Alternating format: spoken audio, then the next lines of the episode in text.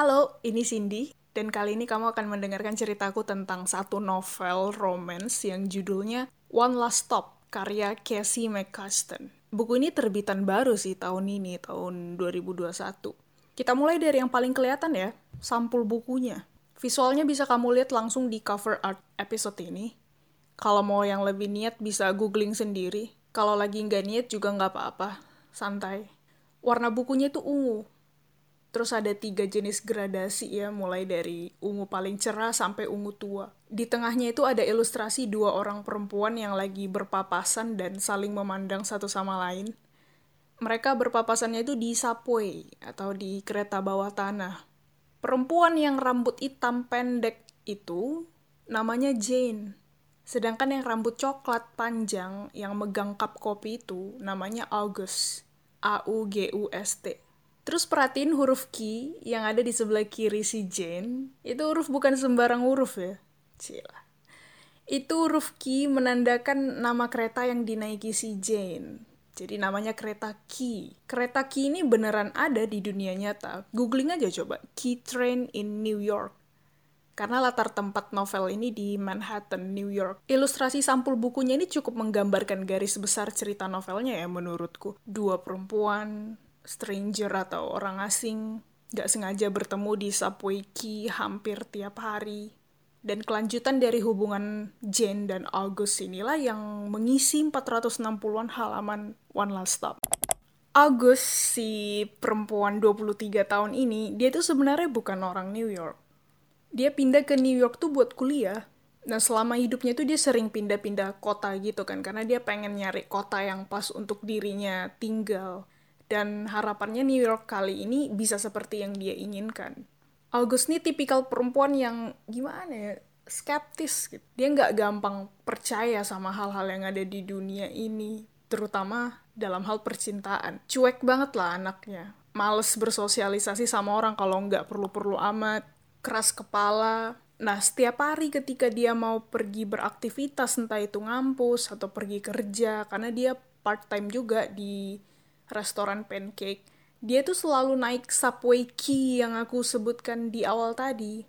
Hari pertama dia ngampus, pas mau ngejar jam keretanya, dia agak terburu-buru gitu ya.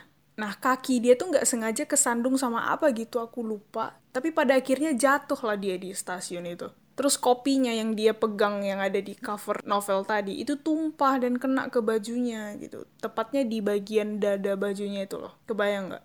Nah, pas sampai ke dalam kereta, dengan tumpahan kopi di bajunya itu, dia ketemu sama perempuan yang bisa dibilang prihatin lah sama tumpahan kopi itu. Perempuan ini ngasih scarf atau shawl, shawl warna merah untuk August supaya bisa nutupin noda tumpahan kopi di bajunya tadi. Dan perempuan itu adalah Jane. Jane, our Chinese American girl, my punk rock girl, oh my god. Oke. Okay kalau mau divisualisasikan ya penampilannya itu ya kayak di cover tadi rambutnya pendek agak agak ini ya nggak bisa rapi orangnya. Pakai celana robek-robek kaos warna putih jaket kulit backpackan sneakeran. Persis lah yang kayak ada di cover itu. Nah kayak gitulah singkatnya alur pertemuan Jane dan August. Jadi bisa dibilang novel ini tipenya stranger to lover romance book dua perempuan yang tadinya orang asing, tapi setelah sebuah pertemuan yang tidak direncanakan, mereka jadi punya hubungan yang spesial dan saling mengenal. One Last Stop ini ya, gak sekadar novel romance sih. Ini juga termasuk novel time travel. Biasanya kan time travel gitu banyaknya di genre science fiction ya. Nah ini dibuat beda. Time travelnya itu ada di genre romance. Si Jane cewek punk rock tadi itu, dia tuh terjebak di masa lalunya yaitu tahun 70-an. Mulai dari tahun itu dia sama sekali nggak pernah keluar dari subway tempat dia ketemu sama August. Makanya setiap kali August naik subway itu, dia pasti ketemu sama Jane. Pasti. Hubungan mereka makin terjalin saat August mulai mencari tahu kenapa Jane bisa terjebak di masa lalunya dan gimana caranya biar si Jane ini bisa kembali ke masa kini dan benar-benar hidupnya itu di zaman sekarang gitu. Banyak sih yang buat aku bingung dari novel ini sebenarnya. Apalagi pas bagian Jen yang ternyata nggak pernah sama sekali keluar dari subway tadi sejak dia terjebak di tahun 70-an tadi. Apa hubungannya dengan subway coba? Terus gimana cara dia makan kalau dia nggak pernah keluar dari subway itu? Mandinya gimana? Terus peristiwa apa yang ngebuat dia terjebak? Dia sadar nggak sih kalau secara jiwa dia masih di tahun 70-an? Terus dia pernah minta tolong nggak sama orang lain untuk mengeluarkan dia dari jebakan itu? Apakah kebingunganku itu terjawab di novel ini? Ya baca sendiri ya. Proses perjalanan August untuk melepaskan Jane dari masa lalunya itu gimana ya? Di satu sisi itu tuh heartwarming. Tapi di sisi lain itu sangat sangat heartbreaking.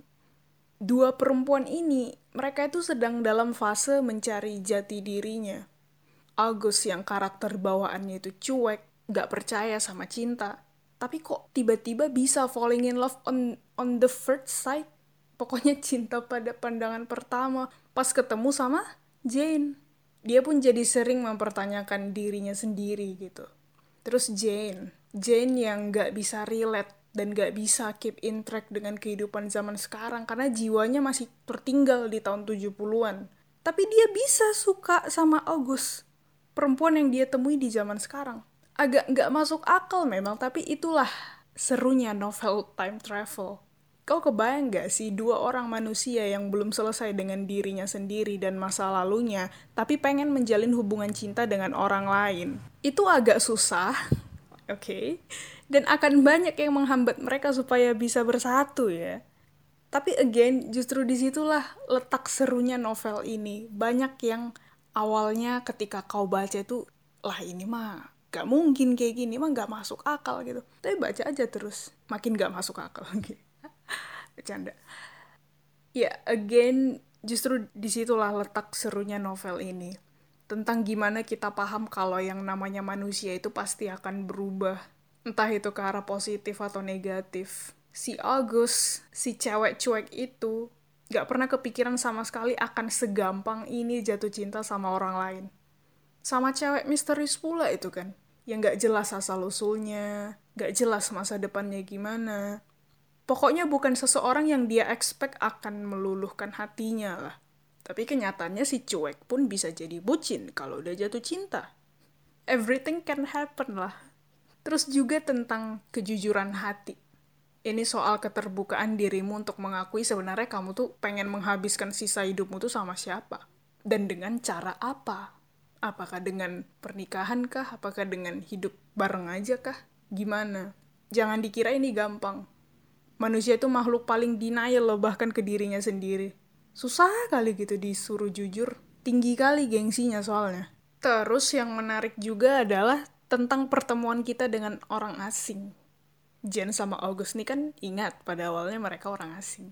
Sebagian besar dari kita mungkin menganggap orang asing yang kita temui sehari-hari itu ya sebatas angin lalu, gak ada artinya. Mungkin kadang terkesan seperti gak ada apa-apa, tapi banyak menyimpan pertanyaan di baliknya. Dan hanya soal waktu, pertanyaan-pertanyaan itu akan muncul ke permukaan, mengganggu pikiranmu, dan mendesakmu untuk mencari jawabannya ini bisa dibahas satu episode sendiri sih, hanya dengan bermodalkan novel ini. Ntar deh abis episode yang satu ini. Kalau aku lagi mood tapi. Selain tentang perkara romansnya Jane sama August, di novel ini juga disinggung soal gimana susahnya menjalani hidup sebagai seorang queer di tahun 70-an tapi di Amerika sana, sesuai latar tempat novel ini. Ya meskipun sampai tahun 2021 ini pun sebenarnya menjadi queer itu nggak mudah ya. Cuman spesifik di tahun 70-an, di zaman dulu itu, masyarakat yang menentang LGBT itu bisa sangat agresif dan gak segan-segan gitu untuk menyerang langsung secara fisik. Kayak di novel ini diceritain gini, ada satu gay bar. Gay bar itu ya diskotik tapi pengunjungnya gay makanya disebut gay bar. Jadi gay bar ini tuh dibakar secara sengaja dan menewaskan pengunjung-pengunjung yang ada di dalamnya. Aku kepo dong. Meskipun ini novel yang berarti fiksi, Siapa tahu cerita di dalamnya itu sebenarnya terinspirasi dari kehidupan nyata kan? Siapa tahu. Makanya aku search di Google dan ternyata benar. Pembakaran gay bar tadi itu real terjadi di New Orleans, Amerika, tanggal 24 Juni tahun 1973. Latar tempat dan latar waktunya itu sama persis dengan yang dipakai di novel ini. Berarti penulisnya riset dulu kan sebelum nulis. Jadi ada gay bar, namanya itu Upstairs Lounge, yang letaknya itu di lantai dua sebuah gedung. Aku baca beritanya ini dari situs npr.org. Jadi di sini diceritakan kalau apinya itu pada awalnya datang dari tangga dan merambat ke atas dengan sangat cepat gitu ke lantai dua lokasi gay barnya itu. Saking cepatnya orang-orang di dalam itu tuh nggak sempat nyelamatin diri Total ada 60 orang kan saat kejadian kebakaran itu dan 32 di antaranya tewas. Dan ingat, ini pembakaran yang disengaja. Kenapa sengaja? Ya karena masyarakat pada saat itu masih menganggap kalau gay itu adalah dosa, penyakit kejiwaan dan ya they were simply homophobic kali ya. Saking homofobiknya sampai berani gitu membakar gay bar untuk memusnahkan kaum gay ini gitu. Sedih ya. Bisa-bisanya mendahului itu kan jadi gitu ya ini novel bagus banget. Gak sebatas romance menye-menye.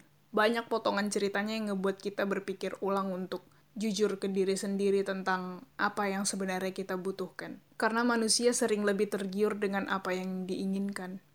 Novel ini juga tentang soal self discovery penemuan jati diri, juga tentang mengikhlaskan masa lalu yang kelam.